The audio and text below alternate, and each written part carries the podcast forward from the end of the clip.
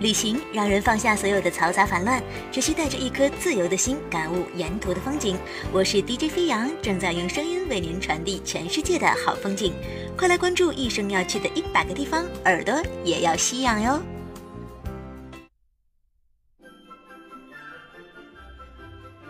嗨，各位亲爱的听众朋友，大家好，欢迎收听全新一期的《一生要去的一百个地方》，我是主播飞扬。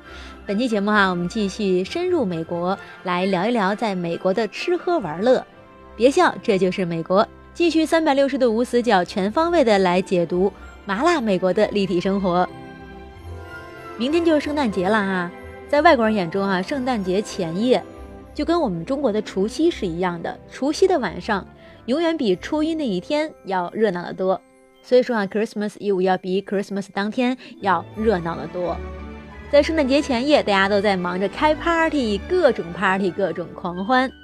现在不管是圣诞节啊，还是呃万圣节呀，还是感恩节啊等等，在中国的年轻人当中也非常流行。特别是在圣诞节还有万圣节的时候哈，我们中国人也会去开 party。但是你参加的这些 party 是不是够美国呢？美国人又是怎么开 party 的呢？所以今天这期节目呢，咱们就跟大家聊一聊，在美国大家是怎样开 party 的。那在 party 上又有什么社交礼仪、社交规则呢？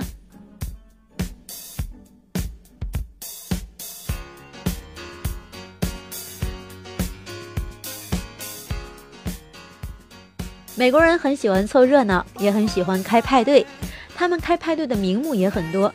就像花店一逮到什么节日，就便说是情人节一样，最后弄到每一个月都有一天是情人节，这令很多男孩苦不堪言。美国人对待派对的热情，差不多就和这些花店的店主一样，什么都可以成为开 party 的理由。除了我们一般知道的生日派对、升职派对、丧礼派对、节日派对、家庭聚会式的派对、告别派对等等，他们还会举行单身派对、鸡尾酒会、野餐聚会。睡衣派对等等，有些人啊还为自己领养了一只猫或者死了一只猫而举行聚会，而这些派对里最受年轻人欢迎的就是春假了。每年的三月份，美国的学校有一个长于一周的假期，这段时间学生们可以从沉重的学业中偷得半日闲，来到海边享受各种狂欢派对。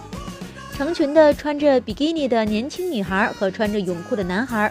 在沙滩上跟随着音乐扭动着自己的身体，享受着蓝天白云和沙滩，还有上天给他们的最好的礼物——青春。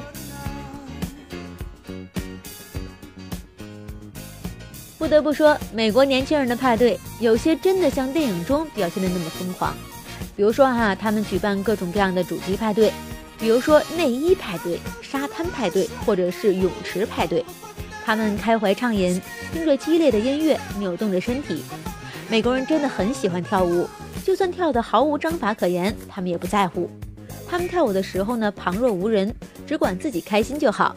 跳得兴起的时候啊，有些美女就会兴奋地跳到桌子上，大秀舞技，大秀身材，底下围满了人。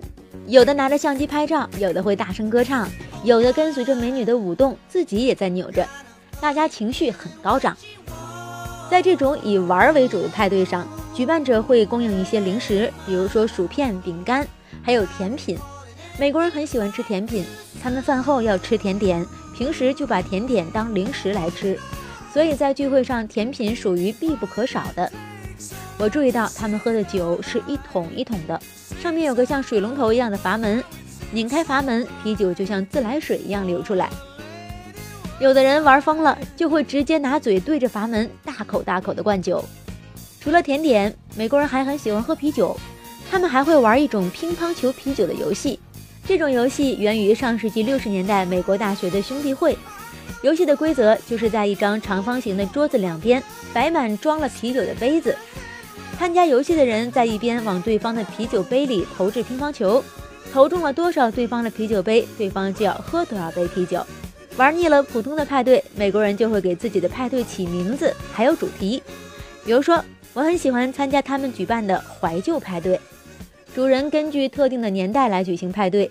假如他们举行的是六十年代的怀旧派对，客人就要穿得像从时光机里走下来的六十年代人物一样。女性们穿着高腰蓬蓬裙和梳着高高的发髻，如果对所举办的年代的着装不太清楚的话，主人则会建议参与者去看一部相应年代的电影，找到心中理想的造型。届时，主人家也要把场地布置的有浓浓的年代感，有些还有细致到提供那个年代特有的食物。遇到要求事事完美的举办人，他们可能还会上图书馆查资料，就为了把那个年代的精髓给表现出来。有些嫌麻烦的人，就把这些举办派对的麻烦事全部交给专门负责策划派对的职业策划人。如果遇到了有职业派对策划人的派对，那就说明这个派对算是非常隆重的了。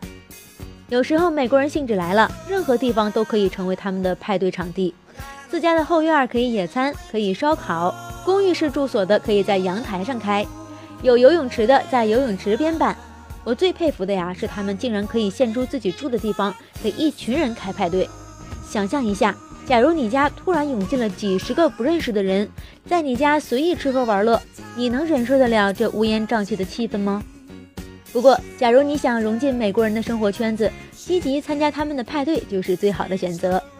特别是在这里学习的外国留学生，我们有时候会觉得美国人的派对太过于吵闹，音乐也是嘈杂的摇滚乐，看着一群人在那里跳来跳去的，自己又不想跟着去乱扭。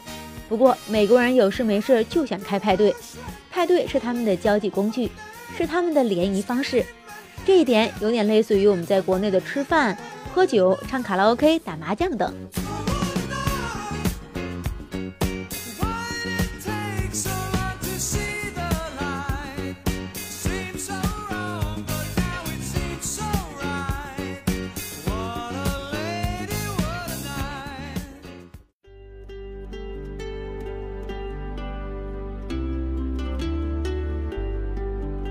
其实我不得不承认，有些派对是很无聊的。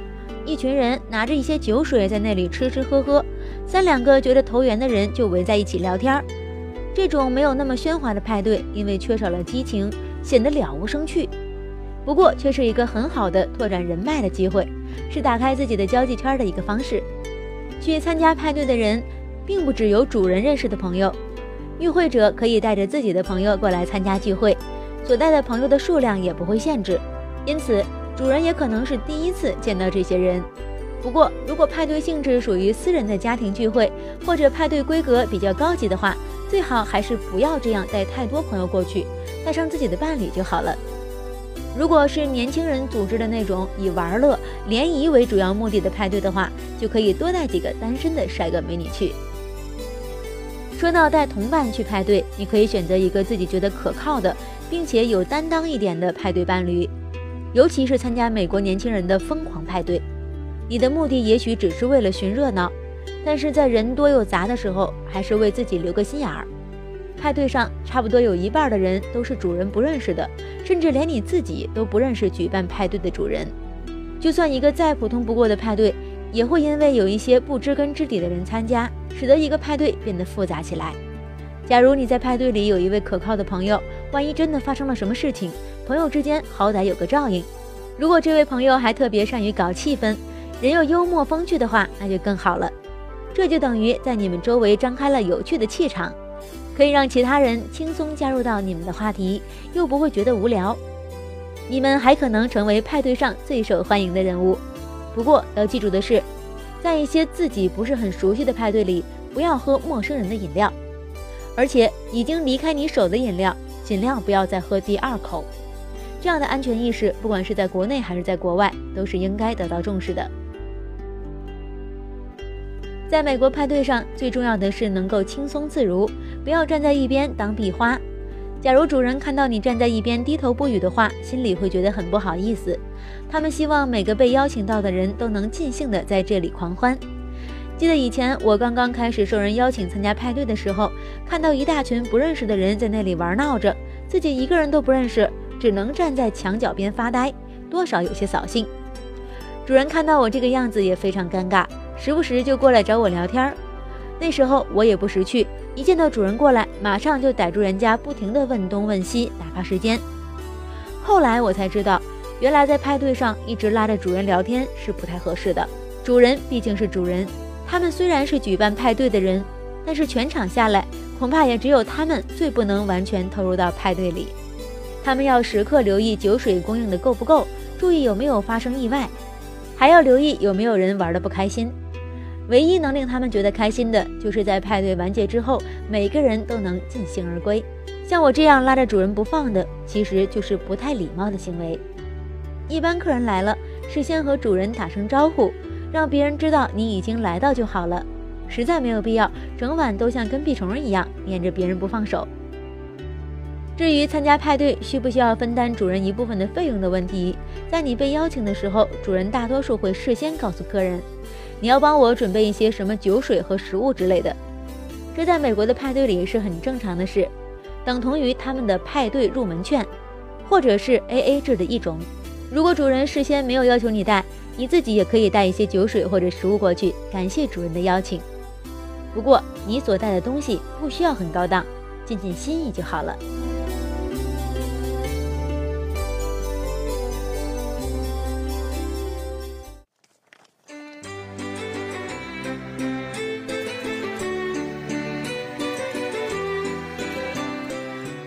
好了，各位亲爱的听众朋友，我们今天为大家分享的内容就到这里。怎么样？了解了美国疯狂的派对，是不是感觉自己热血沸腾了呢？在很多美剧里面，我们都会看到各种各样的派对情景。我印象比较深刻的就是《吸血鬼日记》（The Vampire Diaries） 里面那些高中生啊，没事儿就举办 party。在电视剧里面已经呈现过的有年代主题的派对，还有 Christmas 的派对、感恩节呀，还有毕业盛典啊等等。总之，美国人兴致来了，要想开派对，总能找到各种各样的名目。今天晚上的圣诞狂欢，你是不是要去参加派对了呢？如果你参加的是一个外国人比较多的派对，或者邀请你的主人就是一个外国人的话，今天节目当中为大家分享的这些注意事项和规则，一定要记好喽。好了，今天的节目就是这些，在下期节目当中，我们会继续跟大家分享美国那些有趣的社交规则。我是飞扬，您还可以在蜻蜓 FM 当中搜索大写的 DJ 飞扬，或者是关注微信公众号“江米团脑袋”来收听更多的精彩内容。我们下期节目再会。